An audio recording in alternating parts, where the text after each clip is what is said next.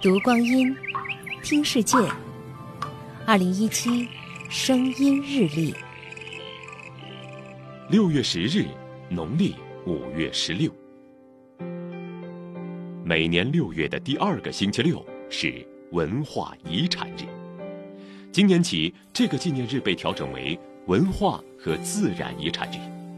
今年的主题是非遗保护、传承发展的生动实践。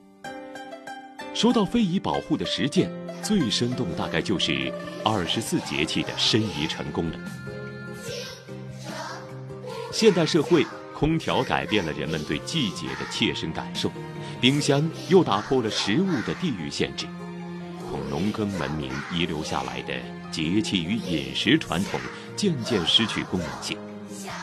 然而，立春要吃春饼，除夕得吃饺子，这些传统文化的续存。正是作为中国人的趣味所在。我国的非遗保护工作从二零零一年开始，由萌芽、发展至兴盛。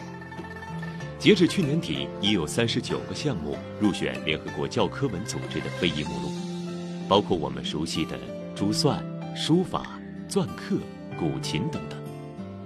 这些非物质文化遗产不仅是民族文化积淀，也是世界文化多样性的最后屏障。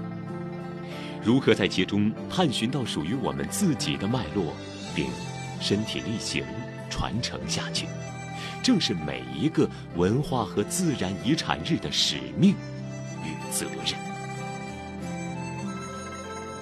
二零一七声音日历。